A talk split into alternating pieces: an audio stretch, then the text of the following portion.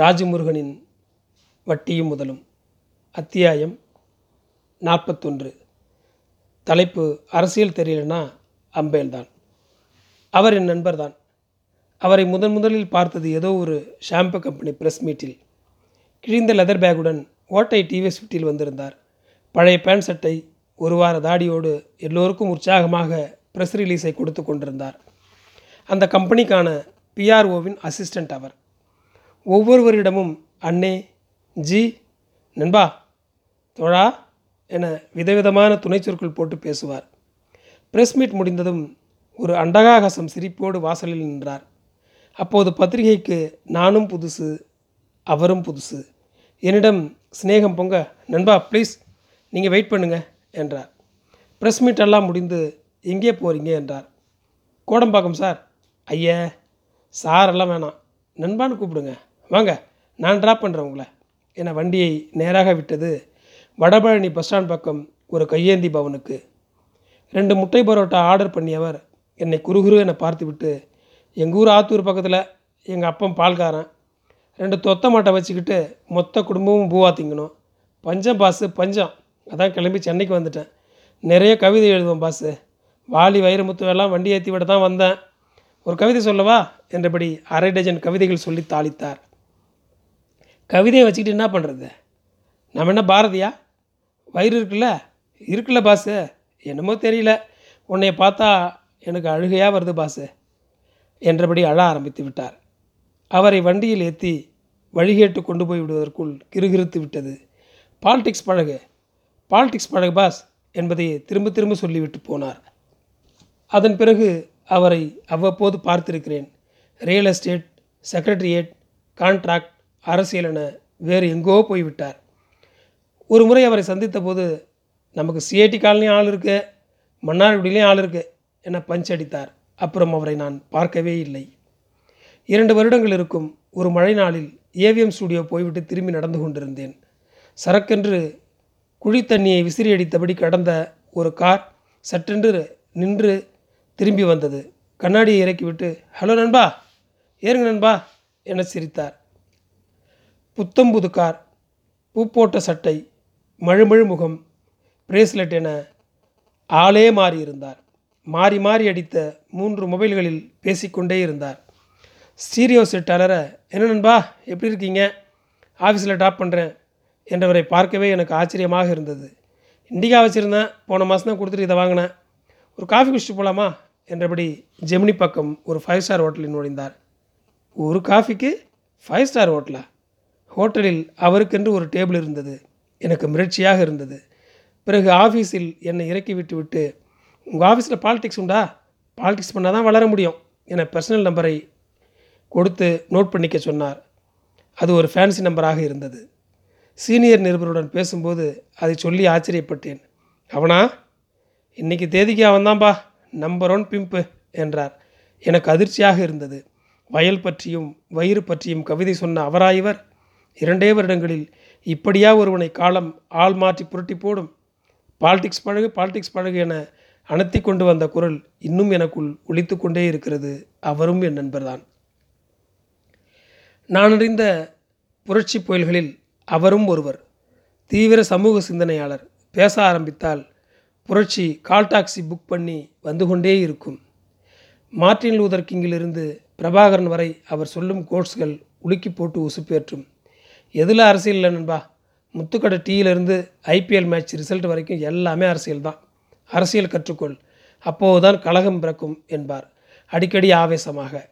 அவர் வீட்டில் குவிந்திருக்கும் புத்தகங்களை பார்த்து மிரண்டு இருக்கிறேன் அவர் ஒரு மனித உரிமை போராளியாக எனக்கு இன்ஸ்பிரேஷனாக இருந்தார்.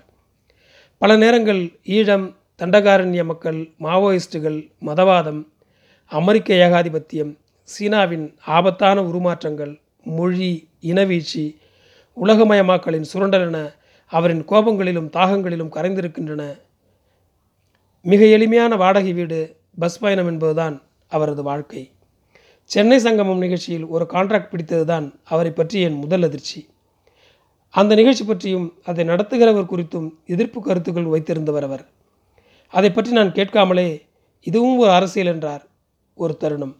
ஒரே வருடம்தான் கெட்டப்பு செட்டப்பு எல்லாமே மாற்றிவிட்டார் மனிதர். முழுக்க முழுக்க பெரிய மனிதர்களின் தொடர்புகள் வசதி வாய்ப்புகள் என வேறு ஒரு வாழ்க்கைக்கு போய்விட்டார். அவர் தனது கருத்துக்கள் எல்லாவற்றையும் விற்கிறார். ஜெகத் கஸ்பர் சீமான் கார்த்தி சிதம்பரம் என எல்லோருடனும் விசித்திரமான அரசியல் நட்பு வைத்திருக்கிறார். ஈழப் பிரச்சனை உச்சத்தில் இருந்தபோது அதையும் வியாபாரமாக்கியவர்களில் நண்பரும் ஒருவர். ஒரு நாள் அவரை பார்த்தபோது கல்வி நிலையம் ஒன்று அமைச்சிருக்கிறேன் என்றார் பெருமையாக. அவர் தீவிர தமிழ் பற்றாளர். ஓ தனித்தமிழ் பள்ளிங்களா என்றேன். ஆர்வமாக அவர் சொன்னார் இல்லைங்க இல்லைங்க மெட்ரிகுலேஷன் ஸ்கூல் அவரும் என் நண்பர்தான் ஏதோ ஒரு தெரியாத நம்பரிலிருந்து எனக்கு ஆன்மீக மெசேஜ்களாக வந்து கொண்டிருந்தன. இருபத்தாறாம் தேதி ஆசிரமத்தில் குரு பயிற்சியாகும் வந்துவிடவும் இரண்டாம் தேதி ராசி விருத்தியாகும் வந்துவிடவும் என்பது மாதிரியான மெசேஜ்கள் டவுசர் உரண்டை இழுக்கிறானே என கடுப்பானேன். ஒரு நாள் அந்த நம்பரிலிருந்து ஃபோன் வர வணக்கம் நான் சுகுமார சுவாமிகள் பேசுகிறேன் என்றது குரல். யாருங்க? முருகன் தானே? நான் சுகுமார சுவாமிகள். ஏழு வருஷத்துக்கு முன்னாடி ஹவுசிங் போர்டில் உங்கள் பக்கத்து ரூமில் இருந்தனே கம்ப்யூட்டர் சேல்ஸ்மேன் அண்ணே சுகுமாரனே என பரவசமானேன்.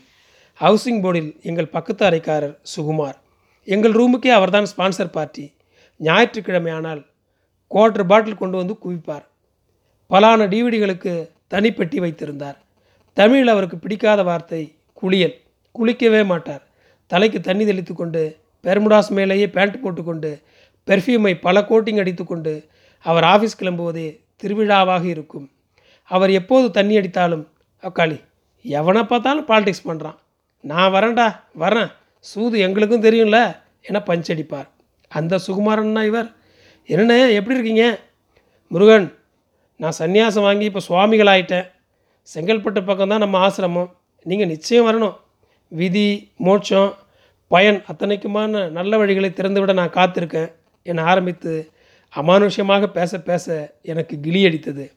சுகுமாரனன் எப்படி இப்படி ஆனார்? என்ன பாலிடிக்ஸ் அவரை இப்படி இழுத்து போனது? என்னடா உலகம் இது? என வியப்பாக இருந்தது. சொல்லப்போனால் சுகுமாரண்ணன் தான் சூப்பர் அரசியல்வாதி என தோன்றியது. அவசரப்பட்டுட்டியா ஆதீனம்? என மதுரைக்கு ஒரு காலடிக்கலாமா என யோசித்தேன். இப்படி பற்பல நண்பர்களால் பாலிடிக்ஸ் என்ற வார்த்தை என்னை துரத்தி கொண்டே இருக்கிறது. திறமையெல்லாம் விடுங்க. கொஞ்சம் பாலிடிக்ஸ் பண்ண தெரியணும். அப்போ தான் முன்னேற முடியும் என யாராவது அவ்வப்போது அட்வைஸ் பண்ணி கொண்டே இருக்கிறார்கள். ஐயோ அவன் பயங்கர பாலிடிக்ஸ்டா என யாராவது ஆஃபீஸ் பார் ஹோட்டல் என எங்கேயாவது உட்கார்ந்து புலம்பிக் கொண்டே இருக்கிறார்கள். யாரை பிடிப்பது? யாரை கவிழ்ப்பது? யாரை கலாய்ப்பது?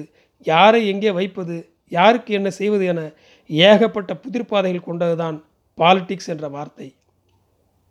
அரசியல் என்பது மக்கள் புரட்சி தேர்தல் ஆட்சி என்பது மட்டுமல்ல. வேலை தனிமனித வளர்ச்சி குடும்பம் உறவுகள் வரை அந்த வார்த்தை ஊடுருவி கிடக்கிறது. அரசியல் பண்ண தெரிந்தவர்கள் சீக்கிரமாக முன்னேறி வசதி வாய்ப்புகளை அனுபவிப்பார்கள். அரசியல் பண்ண தெரியாதவர்கள் அப்பாவிகளாக சிங்கியடிப்பார்கள் என்பதை இந்த சமூகம் நமக்கு அறிவுறுத்தி கொண்டே இருக்கிறது. குருஷேத்திர யுத்தமும் அரசியல்தான். யூதாஸ் கொடுத்த முத்தமும் அரசியல்தான். நீங்கள் எதை தருகிறீர்கள்? எதை பெறுகிறீர்கள் என்பதல்லவா முக்கியம்.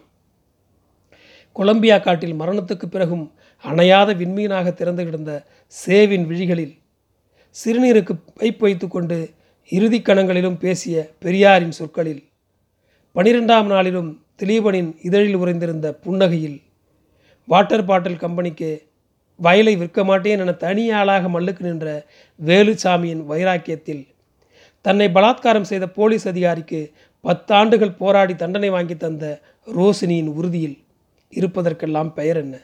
அற்பத்துக்கும் சொற்பத்துக்கும் அரசியல் என்ற பெயரை எதற்கு பயன்படுத்துகிறோம்?